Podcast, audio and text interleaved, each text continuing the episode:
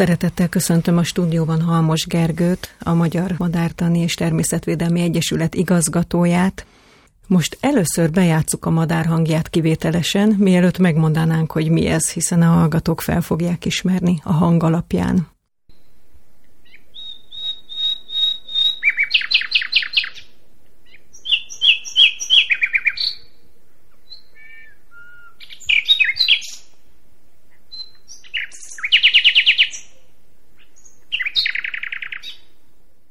Gergő, melyik madarunk ez, ami most következik?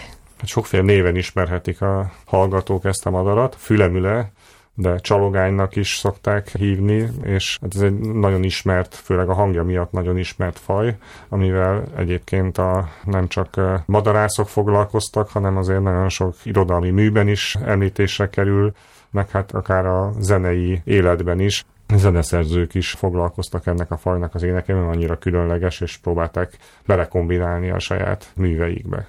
Nemrég olvastam róla, hogy négy különböző hangot tud kiadni egyszerre, és zeneileg tökéletes akkordokat is meg tud szólaltatni. Valószínűleg, a zeneszerzők ezért voltak annyira odaérte. Milyen lehet az anatómiája, hogy ilyenre kép? Most elképzelem, hogy én négy szólamban tudnék énekelni. Hát eleve az énekes madaraknak elég speciális kialakítású az egész hangképző rendszere, tehát a milyenkhez képest máshogy alakítják ki a hangot, és ugye a GG-nek is a szerkezete jelentősen különbözik, ezáltal képes arra, hogy egyrészt többféle hangot, másrészt egy szélesebb frekvencián tudják kiadni, mint amit mi tudunk néha még érzékelni is, tehát hogy vannak olyan hangok, amiket emberi fül egy kicsit nehezebben hall. Nem olyan távol vannak a hallósávunktól, mint a denevérek esetében, de azért a madaraknál is vannak magas, meg mély hangok, amik éppen a határokat feszegetik a mi hallásunkban. És nagyon gyors is az énekük, hallottam ilyet, hogy lelassítanak madáréneket, uh-huh. és egész dallamos lesz az olyan, ami ilyen nagyon gyors trillának tűnik. Igen, tehát nagyon nagy sebességgel tudnak előadni, majd később beszélünk olyan fajokról, amiknek ezáltal akár egészen ilyen rovarszerű hangjaik is lesznek,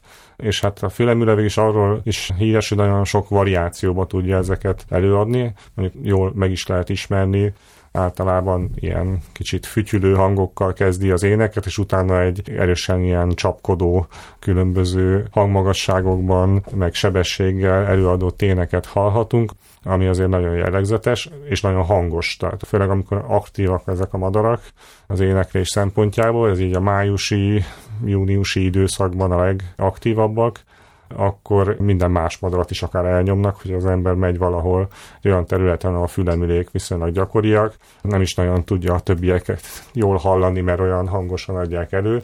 Másrészt este is énekelnek, vagy akár éjszaka is énekelnek, ezért is ennek az érdekességnek a bemutatására szoktuk szervezni májusban a Fülemülék éjszakája nevű rendezvényt, és este, amikor más zajok kicsit kevésbé erősek, nagyon messziről is lehet hallani a fülemülét. Én például otthon néha Budapesten lakom, de tudom, hogy egy jó pár száz méterre mindig szokott fülemüle megszólalni, ezt napközben lehetetlen hallani, de ha este kicsit kiülök a ház elé, akkor így májusban szoktam hallgatózni, vagy április vége fele már, hogy mikor hallom meg először, és akkor szoktam hallani napközben, egyáltalán nem hallhatnám, mert egyrészt az autózaj, meg más zajok elnyomják, de olyankor hallom több száz méterről is.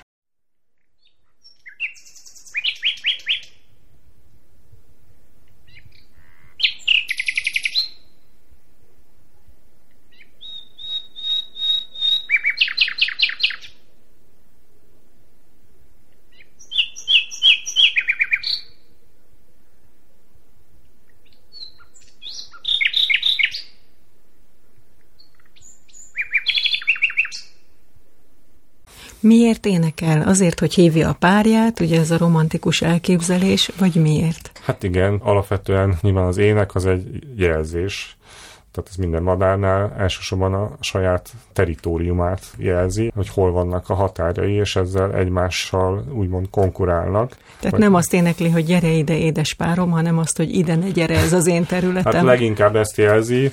Persze ez valamilyen szinten jelzés a párnak is, vagy a párválasztás során is van ennek szerepe, az, hogy milyen hatékonyan tudja megvédeni a teritoriumát, akár hogyan énekel, ez fajonként változik, tehát az is jelzi a minőségét az adott madárnak, és a párválasztásban az állatoknál a romantika helyett inkább a célszerűség dominál, azaz, hogy mennyire lesz hatékony az, azzal a párral az utód doknak a túlélési hát igen, csak ha már költökről beszélgettünk, igen, romantik, a romantik és a biológia itt találkozik, tehát hogy romantikus egyben, viszont a fitnessét akarja növelni, úgymond szaknyelven, és így választja ki a párt.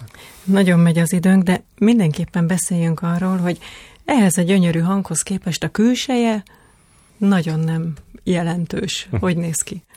Hát igen, végül is, ha valaki nem az énekes madarak megfigyelésével tölti az idejét, és először látja, hogy most melyik madár hogy néz ki, akkor ez egy átlagos Mérete is átlagos, kinézete pedig egy egyöntetű barna színezetű madár, annyi, hogy a farka az egy vörösesebb árnyalatot ölt, és ez ami mondjuk nagyon jellegzetes de hogyha az énekét nézzük, és a külsejét, akkor valóban azt lehet mondani, hogy nem passzolnak, mert nem egy színpompás madárról van szó. Igen. Vonuló madár mikor jön, meddig marad, és hm. hova megy télire? Nagyjából ilyen április vége felé jelennek meg azért legnagyobb számban a madarak, így május-júniusban legaktívabbak, ahogy az énekről beszéltünk, és az a költési időszakot jelzi, és utána viszonylag azért korán is vonulnak, tehát már a nyár végére jelentős részük el is vonul. A telet Afrikában töltik a Szaharán túli területeken. A másik rokonfa is egyébként hasonlóan működik a nagy fülemüle, ami Magyarországon már nem nagyon fordul elő. Elsősorban a észak-keleti ország részben a Tisza mentén ismertünk költő párokat a nagyfülemüléből, egyébként tőlünk észak-keletre egy nagyon gyakori költőfaj, de itt van nagyjából a költőtörténet határa, és az is ugyanígy Afrikába vonul a Szaharán túli területekre, és ott végülis ez a két faj valamilyen szinten találkozik, bár feltételezhető, hogy inkább a nagyfülem inkább keletebbre, a mi fülemünk kicsit nyugatabbra tölti a telet.